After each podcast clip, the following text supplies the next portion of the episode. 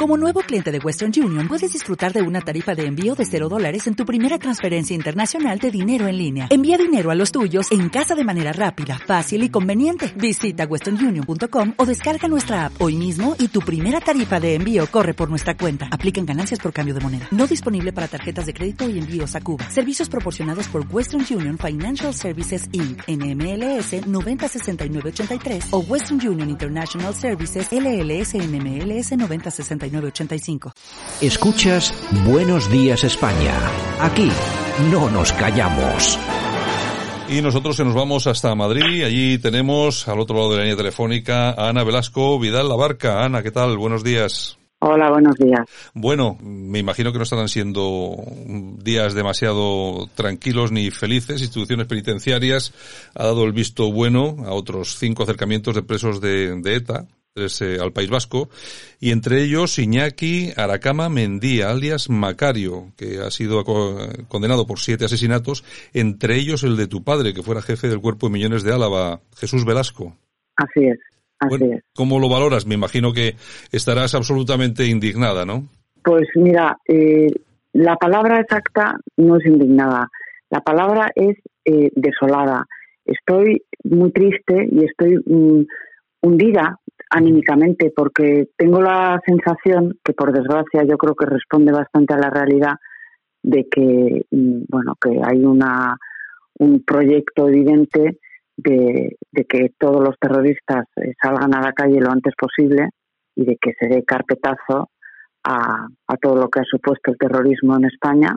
Y, y aparte, eso en, en genérico. Y luego, en particular, pues pienso que un criminal eh, en serie como este nunca debe estar en libertad. Y esto lo digo porque, porque sé que en, un máximo de tres, cuatro meses va a salir de la cárcel.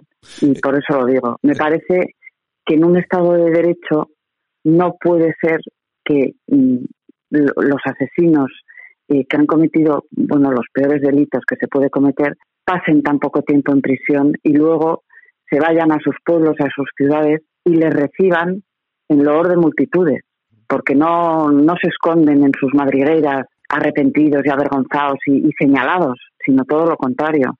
Está, Les consideran Sí, sí. Eh, perdóname, Santiago. Sí, sí, no, no, perdóname, perdóname tú a mí. No, es que lo que te iba a comentar, claro, nosotros somos de los que no nos creímos aquello de que ETA había sido derrotada, lógicamente. Es lo que estamos viviendo ahora, claro. Claro, no ha sido derrotada. Esto, eh, no, evidentemente, no es una derrota. Esto es mm, pues un, un final diferente es una reconversión en, algo legítimo. Y yo creo que, un, asesino siempre va a ser un asesino. Siempre. Está claro. Hasta El, último de sus días. Porque las personas a las que mató, pues, por desgracia, a esas personas nadie las redime, ni tienen beneficios, ni, ni nada de nada. Está claro. Eh, Ana, ¿pensaste alguna vez la posibilidad de que aquellos que callaron y apoyaron, entre otros muchos, el asesinato de tu padre, fueran los que hoy mantienen el gobierno de España?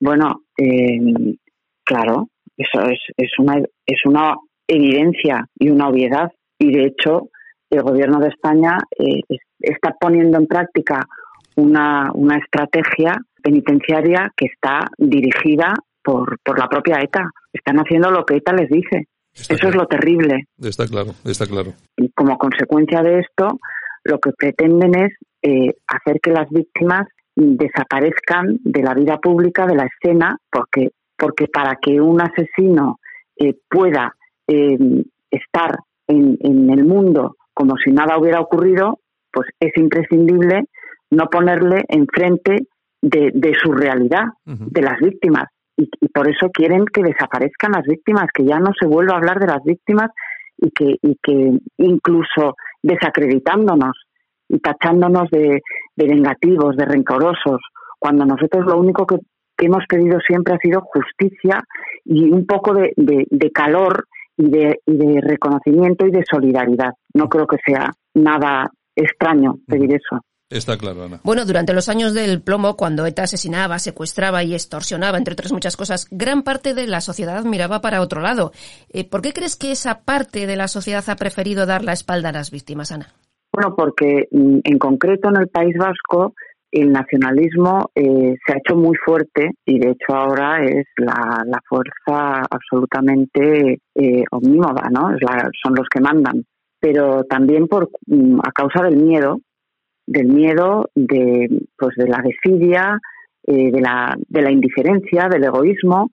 Hay muchas razones y también hay una razón muy importante que es que, que, que el Estado, que la que el gobierno de España eh, ha sido, yo creo que casi siempre, muy condescendiente con ETA y con el separatismo.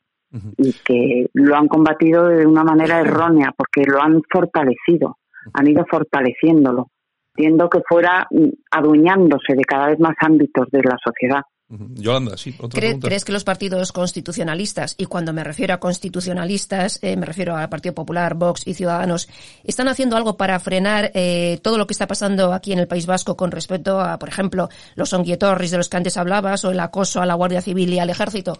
Hombre, evidentemente el gobierno no, porque además, bueno, en la Ley de Integral de Protección y Reconocimiento a las Víctimas del Terrorismo hay un artículo en concreto que eh, obliga al delegado del gobierno a impedir que ocurran estas cosas y el delegado del gobierno no actúa y los tribunales tampoco, porque en todas las denuncias que se han puesto todas las han archivado. Por lo tanto, hay eh, una evidente voluntad política de dejar hacer. Claro, esto es consecuencia pues de lo que han hablado por detrás. Y con respecto al resto de partidos, pues hoy por hoy tienen las manos muy atadas porque mm, no tienen capacidad Ciudadanos prácticamente no existe en el País Vasco. El PP cada vez es más minoritario y, Vox está, mm, bueno, acaba de aterrizar y tampoco tiene la, fuerza y la capacidad, pero lo que sí que tienen todos ellos es eh, la obligación de hablar y de ser claros y contundentes en su mensaje. Algunos lo hacen sin ningún ningún ápice de duda y otros, en cambio, pues han, han tenido claroscuros.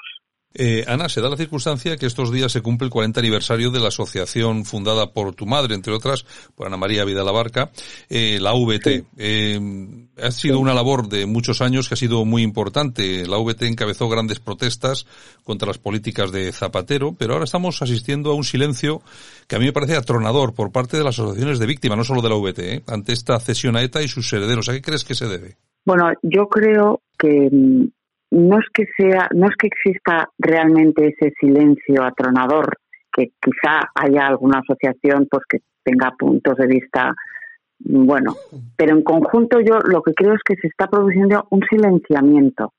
Es decir, que antes se, se, daba mucho más eco y mucha más relevancia a lo que decían las asociaciones de lo que se hace ahora. Es decir, se las está eh, bueno, pues silenciando en, cierto, en cierta medida, ¿no? No dándole relevancia.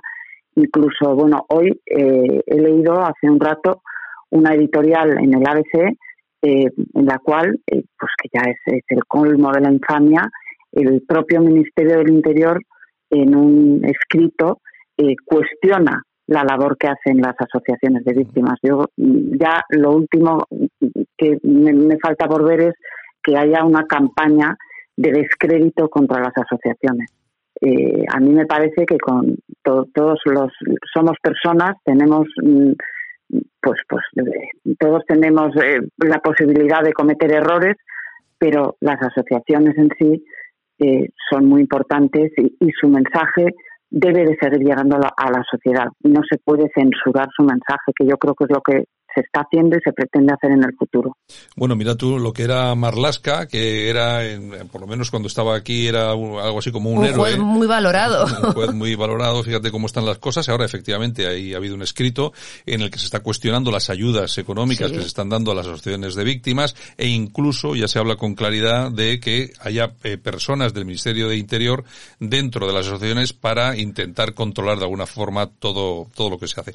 En todo caso, sí que hay asociaciones, algunas otras organizaciones que también están actuando y bastante bien. Tú eres patrona y directora de comunicación de la Fundación Villa Cisneros, que también estáis haciendo una labor muy importante, ¿no? Bueno, yo eh, actualmente ya no, ya no soy eh, patrona de, soy, estoy en el Consejo Asesor, pero bueno, eh, sí, la Fundación Villa Cisneros está haciendo una labor muy importante y además con una característica que, que la hace mm, tener todavía más mérito y es que es una asociación completamente cívica de personas eh, independientes que no reciben ni un céntimo de subvención.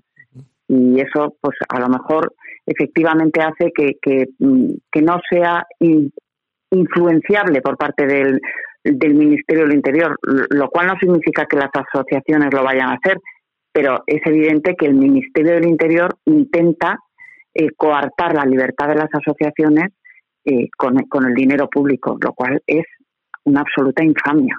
Bueno, pues efectivamente tienes toda la razón. Ana Velasco Vidal Barca, no te molestamos más, te damos las gracias por haber acudido a la llamada de Buenos Días España en Radio Cadena Española, ya sabes que esta es tu casa y por supuesto todo el apoyo que podamos daros a todas las víctimas porque os lo merecéis y desde luego estamos en deuda con todos vosotros. Bueno Ana, un beso muy grande desde Bilbao y a ver cuándo después de toda esta pandemia y todas estas cosas nos podemos volver a ver. Ojalá sea muy pronto. Gracias a vosotros. Un beso. Muchísimas gracias. Un beso. Escuchas Buenos Días España.